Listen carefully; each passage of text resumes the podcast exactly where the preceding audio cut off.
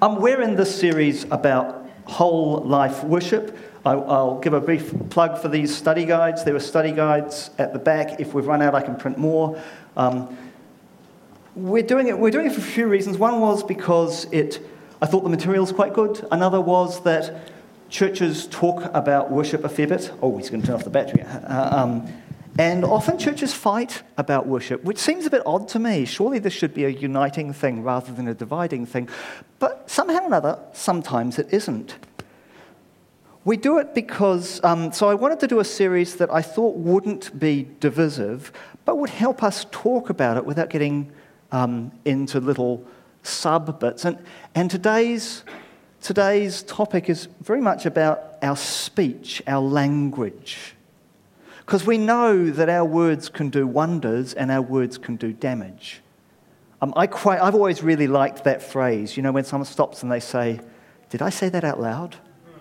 Usually after they've said something that's just shocking. How could you possibly have said that? What we say builds bridges or destroys them, makes connections. We can express truth we can, there's all sorts of things that happen with our language. And so, one of the things we did this morning is we, we started by singing a creed, which reminded us some of the basics of Christian faith.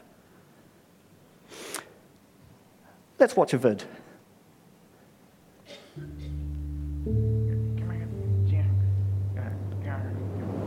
Forgive us, Lord, for the words we speak that cause fear, exclude others, twist the truth diminish, divide, and destroy.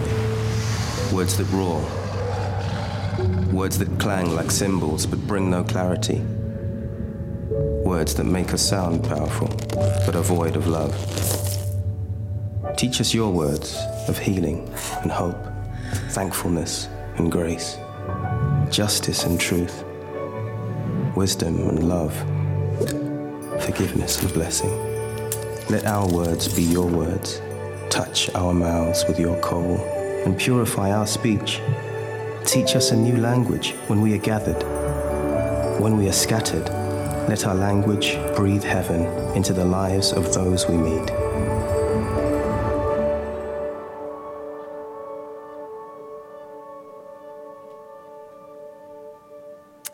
Teach us new language when we are gathered, so that when scattered, we may speak in that language to others.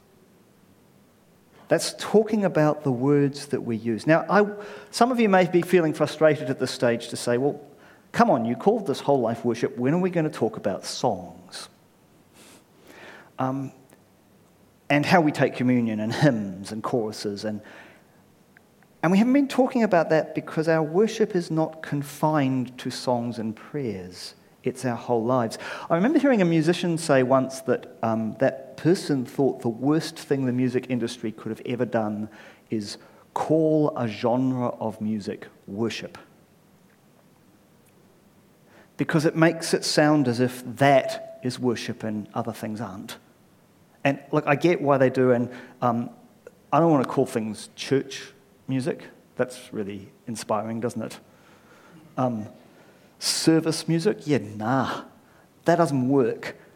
But worship is about all of our life. And so songs is part of it, but not all of it. So, what the series we're in asks us to do is to spend some time with James, the book of James. And many of you will know, if you ever set out to try and memorize James, it, very quickly he starts talking about what happens with our words. James is really concerned about our words. Before we get to James, so was Jesus. Jesus had this thing. He reckoned that what we say tends to flow out of our heart. The good person out of the good treasure of the heart produces good, and the evil person out of the evil treasure produces evil.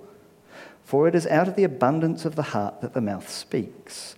And then he went on to tell a story about how you have to act on your words as well. Okay, so let's just check here. Who here would think of themselves as a good person?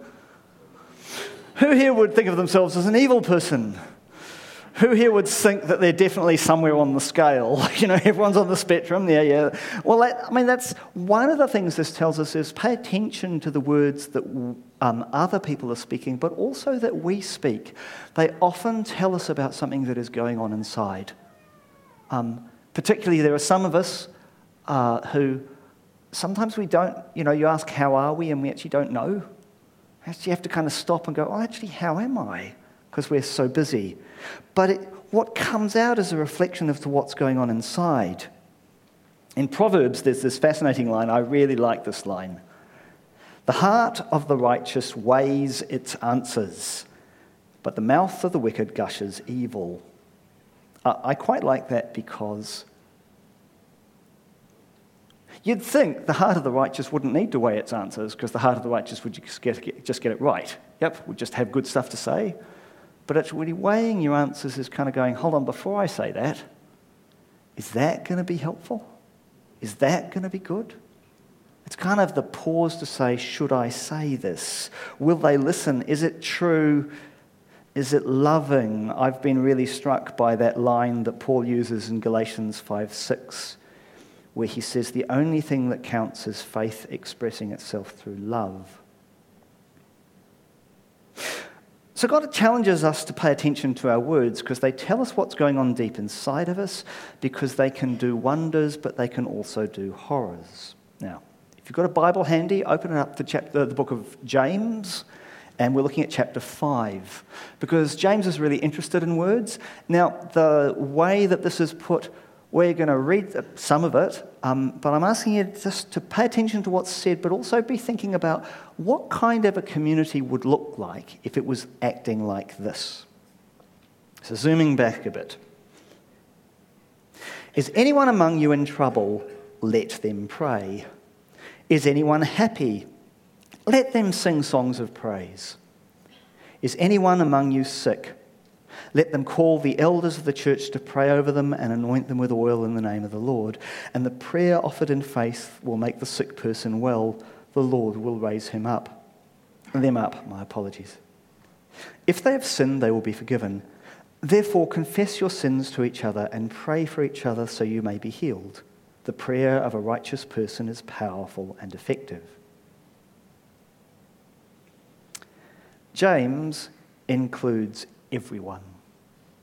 People in trouble, we need to pray. People who are rejoicing, let's praise. People who are sick, people who need forgiveness, because when we gather, we are what we are mixed bags. One person has just found out they've been promoted and they're exulting. Another person has just found out they have cancer. We gather, one person feels trapped in the same old, same old, nothing is ever going to change. The other person is overwhelmed, has just moved house, changed job, and cannot cope with the rate of change. When we gather, we are what we are. And James seems to say, well, roll with it. Because our gathered worship is supposed to reflect all the seasons of life which is why Paul writes in Romans 12 15 and says, Rejoice with those who rejoice, which is kind of what we're trying to do a bit in that family time. But then he also says, Mourn with those who mourn, although he doesn't really tell us how to do that with more than 100 people. What that kind of means in terms of our words is that sometimes we have to be sensitive about the songs we choose. In a bit, we're going to sing the song which has a refrain he will never let you down, which is a, a fantastic sentiment. It's really, really good. I wish it had a little more wiggle room in it personally, because sometimes it can feel as if God does let you down, because you hope for something and that's not what you get. And yet, behind that, we know that what God has for us is better than we can dream. God's plans are good, and yet it can feel like. And in church, I've watched um, sometimes churches lie by default by what they don't say. You can be in a church and feel like, I, I, I feel this, but I can't say it. I can't express this part of my life. Well, it turns out the Bible's a lot less prudish than that. In times gone past, um, quite a lot of famous Christians have said, really, um, so C.S. Lewis, Bonhoeffer, Brueggemann, going all the way back to Augustine, said we should all be reading Psalms. We should read Psalms, not because they'll always make sense to us. Sometimes you read a psalm and you think, okay, can we move on? It's like, I don't know what planet they're on. They reckon we should read them because they th- reckon they teach us the language of prayer. And one thing about Psalms is that they are brutally honest. They don't slap a smile on your face and say, it's all good when life is sucky. They just pour out their anguish. And by the way, somewhere between a fourth and a third of the Psalms are what they call Psalms of complaint. The writers of the Psalms just put it all out there, all the seasons of life. I um, used to work with recovering addicts. Boy, they loved some of the Psalms. How about this? I know my transgressions and my sin is always before me. Against you, you only have I sinned and done what is evil in your sight. So you are right in your verdict and justified when you judge. Surely I was sinful at birth, sinful from the time my mother conceived me. Psalms dumps it all out there. You can read the daily pa- uh, paper and join with the psalmist and say, Well, do rulers speak justly? What do you reckon? The psalmist was asking it way before us. I'm not saying they're always accessible.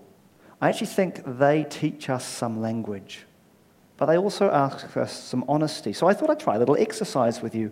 I'm going to um, put up five phrases. They're not specifically from Psalms, a couple of them aren't kind of related, and I'm just asking you to see for each one of the phrases does this spark anything for you? So it may be that mentally you have a little conversation with God about that phrase, or it might just leave you blank. But I'm just wondering if one might stick out to you.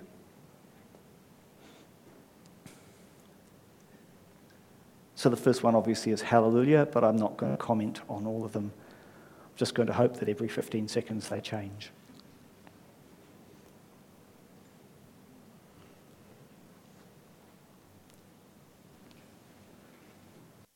So I'm hoping that while that was looping, and it's going to keep looping a little bit longer, one of them kind of sparked for you. There's a, an, a, a definition of worship that I've always loved, which says worship is all that we are, responding to all that God is. And that all that we are is all that we are. Not just the bits we like, all that we are responding to all that God is. I've written those um, five phrases out. There's two tables over here. Um, and in our later time of um, gathered worship, if you want to, there's post its you could come up and write a prayer and put it on the one that you thought, yeah, that's actually for me. But what I want us to know is that when we talk about gathered worship, at least as far as James is concerned, it's you're sick, get someone to pray with you. You're rejoicing, let's rejoice. It's the works burger, all of it, because we bring all that we are to God. That does raise challenges for us because sometimes in church we don't want it to be all that we are. We want to look good. And sometimes the bits that we are, we have no answers for. But still, that's what you bring to God who you are because God loves you first. Second thing you can notice from chapter 5 of James is that James is quite concerned that everybody is included. Now, you can read a bit wider than this because in James 1, he starts talking about the believers who are in humble circumstances, that is, those who aren't that well off and he's trying to address a gap between the rich and poor. So he says, believers in humble circumstances ought to take pride in their high position. Hey, what? But the rich should take pride in their humiliation since they will pass away like a wildflower. What's he doing there? A deliberate kind of opposite, saying, don't get so impressed with yourself because you're rich. And then in James 2, he has this thing where he talks about not showing favoritism. And in fact, if you if someone comes in and they're dressed just like you and they're, you know, they're loaded and you treat them really nicely and then you treat somebody else who comes out different to you, you got this wrong because Jesus doesn't play favorites. Everyone is included. And there is a sense that people are dependent not just on God but on each other. So they pray for each other, they rejoice with each other, they confess their failures to each other. Our words are part of how we do this by what we say and don't say. So, what does that look like? How would it look like if we were that? Well, this is my theory, and I could be wrong. I reckon, I wonder, I often wonder why do we sing a lot in churches? Because we do sing a lot in churches. What's that about? And I think that some of it has to do with the fact that in the West we're raised as individuals. You're told to focus, we're taught to focus on ourselves and our needs, and me, it's, it's about me. But when we're singing songs, we're trying to be more than an individual. They say, um, the people who design churches say, it's really important that we can hear ourselves sing, hear the voices singing, so that we're part of something bigger than us. I reckon when we sing together, we're practicing not being individuals, which is a lot easier for those of us who love singing than those who don't. And if you're not musical, look, thank you for your patience. Genuinely, you don't have to become like everyone else. But can we be more than just an individual? Is there a way you can join in? You could say the words. You could watch somebody else who's really enjoying it and go, actually, that's going to be part of my worship is appreciating that. Because you're part of us. Um, the lie in consumerism says it's all about you and you get what you want. And we come to services thinking, I need to get what I want for this to work. But actually, if we're part of a whole, that's not it. There's an exchanging going on. We're trying to become more than just individuals. And yes, singing is not just about, is about more than our head. Sermons are very often about this. But actually, it's about your heart and it uses our voices and our bodies. Now, I will acknowledge, now, this is a chart I put up a few weeks ago. This is a chart that is, comes from a. Um, comes out of the vineyard movement of churches about how a template for running a service. They start with high tempo, loud music early up, get, your, get your heart moving, um, they have these songs of invitation and engagement. They have a time of exaltation, and their aim is to get to a place of intimacy where you feel like, yes, I'm with God. Yep. And then the preaching starts. it's a model. And what they've tried to do here is make it conscious. I think since I've been here, we've probably done less of this, would be my guess. Sorry, I was not consciously trying to not do a model, but I'll confess that I want us to be in a place where we do share, where we have something for each other, where actually gifts of the Spirit are exercised. You have something to share for someone else. And actually, I love the sense of intimacy that people can have. But I'm a bit suspicious of something that requires us to do this formula to get there. Personally. Um, so I'll just a couple of side stories. When I was in Invercargill, we had this night service that worked very much like this. Um, it was loud music, it was dark services, it was. Uh, and um, we felt like we need to have opportunities for people to respond to God. We had altar calls. And one of the things I noticed is that people didn't seem to like altar calls much. I went and talked to some people about it. You know what they didn't like? They didn't like being seen. They wanted to respond to God, but they didn't want everyone to think, Ah, Jill's responding to God. Something must have been going on in Jill's life. Sorry to pick on you, Jill. they didn't want that. And so we kept exploring, and what, I, what we discovered is actually if we made a gap and we said, kept it dark, and we said, pray for one another, people responded because there was less focus on the front. Then I had a funny thing happen to me. I went away to a very charismatic retreat up in Hanmer. And at the time, you, you know, I was on crutches because I'd had that accident. So it was going to one of these things, and it's like I've got this neon sign that says, Here is your cripple, pray for this man to get him well. well, that's how I felt. Um, and I really didn't, I was pretty tired, I didn't want the attention on me. So I sat there and said to God, you know, okay, if you want me to go forward, I'll go forward. That's, you know, I'm, I'm fine with that. But if you don't ask me to, I won't. Okay, and I sat there.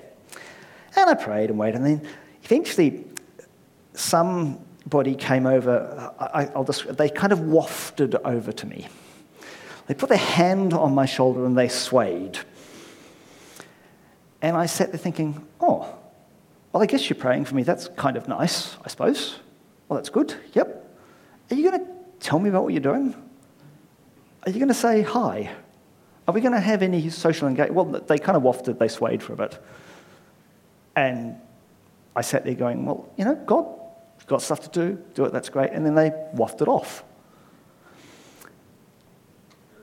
I'd love to have us regularly praying for each other. I'd love for us to be a community where there's something going in your life, the transition from, hey, can we bring that to God? Can we pray? I'd love that to be easy, but I really want it to be with relationship as well. There's a case, there's a place for the anonymous, faceless thing. But if we want to be real community, we need it to happen in our lives. And I've got news for you no minister can ever stop that. That's actually up to us. It's genuinely up to us. I personally think that when we meet together, it's not about coming and hearing great, inspiring sermon, which is a relief because sometimes I know they're neither great nor inspiring. It's about more than that. We are reminding ourselves of God's way of living. We are practicing being part of a whole. So, actually, genuinely, Malcolm and Wendy in Chiang Mai teaching this course, they're part of us. So we remind ourselves and we pray for us and we sing creed songs to remind ourselves of God's story. And somebody is sick, let's pray with them. And somebody is rejoicing, let's rejoice in them. In 1 Corinthians 14, there's this line that Paul uses when he says, When you come together, each of you has a hymn or a word of instruction, a revelation or a tongue. And we tend to interpret this as something that should happen through the mic at a public occasion. And I think, really? Actually, mostly they met in homes. That might mean you come here, there's someone this morning that you might have something really key to say to, or a really key moment to listen to them. That can't all be in this, it can't all be with the stage. It, which is why I've got this big thing about having tea and coffee and not rushing off, because it happens there as well. But I will acknowledge look, I do think that one of my influences is I'm not a great pusher for everything happening at the front. Okay, and if you feel like you're missing that, I think there's reasons to miss that. Um, and quite deliberately, we've got a we're doing this message now so that we can have a time of sung worship and there's some space. And if you would love someone to pray with you, we'd love that. And if you'd like to write a prayer on either of these things, we'd love that too. And when we come to tea and coffee, we'd love for you, if you're with someone that you are close to, or if you're just itching, it's been a tough week, could somebody please pray with me? Just have the guts and ask. If they don't know what to do, they'll come and get someone who does. Yep, come and ask someone. Dave, you look like you might not know what to do. Would you come and join me? I'll bet you that people won't say no to that. And we should do this because James does the funniest of things in the next part of it here he tells a story of Elijah. He says Elijah was a human being, even as we are. He prayed earnestly that it would not rain, and, if it, and it did not rain in the land for three and a half years. Then again he prayed, and the heavens gave rain, and the earth produced its crops. And I don't know about you, but you read this and you go, What? What are you thinking, James? Because we don't have the whole Jewish context mindset. That's what, this is one of the heroes, Elijah. What he's saying is that our words to God, our worship, the flow, our response to God does change things. And in the case of Elijah, he starts off by telling a king, King Ahab, mate, it's not going to rain, and it doesn't. And then Elijah lives it, goes it on his own for a little while, the way we tend to, and then you know what? He ends up in a state of community, staying at a poor widow's house, and the widow and the son get paid. You get this picture of the church community. James is saying our words really matter. They shape us, and what we say to God, God hears and responds and can act. So, summary of this is our worship when we are together, kind of needs to include all the seasons of life. Seems that's how James did it. Everyone gets included, especially people not just like me. Which means, please, if you're coming just thinking, I need to get I, I, I, can you just a little bit wider? God who needs. And our words to God do change things. So I'm going to ask the team to come up. We're going to move into that, but I'm going to lead us through um, a reflection on the Lord's Prayer. Yep, yep, yep, come, come, come, come, come, come, because then I'm going to pass over to Jill. And as I say, um, we don't have strong agendas here. There's some songs and some space, but I thought I'd lead us through the Lord's Prayer because, again, our language shapes us. I'd like you to read with me the white text, though if you've got a different version of the Lord's Prayer you prefer, I'm fine with that. And I'm just going to read a little bit of extra. So, would you join with me? Our Father in heaven, hallowed be your name. We give you the glory as Lord over every part of our lives. Your kingdom come, your will be done on earth as it is in heaven. May your kingdom come in our workplaces and our homes. May your will be done in the places where we live our lives, on earth as it is in heaven. Give us today our daily bread. You are our true provider. Brief pause. Don't forget there is some daily bread at the back of the church. Remind us of this as we work, cook, care, and share. And forgive us our sins as we forgive those who sin against us. We confess our everyday mistakes and failures.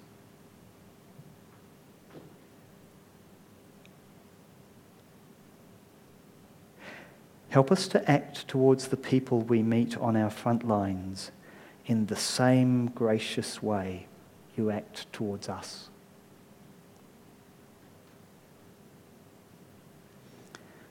Lead us not into temptation, but deliver us from evil. Guide us, Holy Spirit, in the places we find ourselves, to walk in your ways and act in your will. For the kingdom the power and the glory are yours. This is all about you. We submit our front lines, our ambitions, our lives to your will as offerings of worship, now and forever. Amen. Thanks, Jill.